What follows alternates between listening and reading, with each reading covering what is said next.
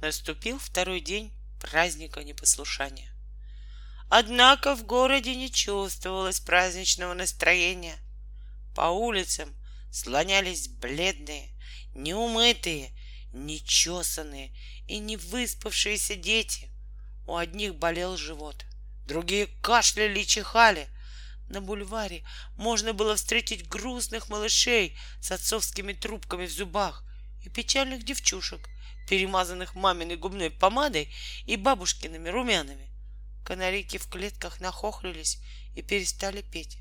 Цветы на окнах завяли и опустили головки, потому что никто больше не напоминал детям, что птичек надо вовремя кормить, а цветы поливать. Голодные коты и кошки начали наконец-то ловить мышей.